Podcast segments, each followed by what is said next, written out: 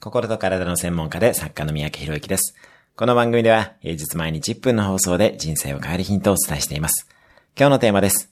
志とは何か？志を持つメリット。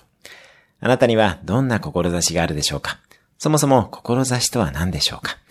志とは他者に貢献する夢です。つまり自分のためだけでなく世の中のための自分のビジョンになります。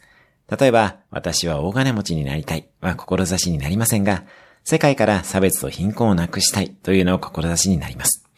自分のエゴだけだと仲間はできません。しかし、志を持つと仲間や応援してくれる人が現れます。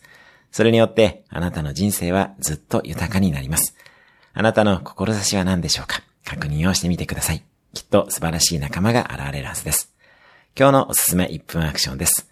自分の志は何かを確認する。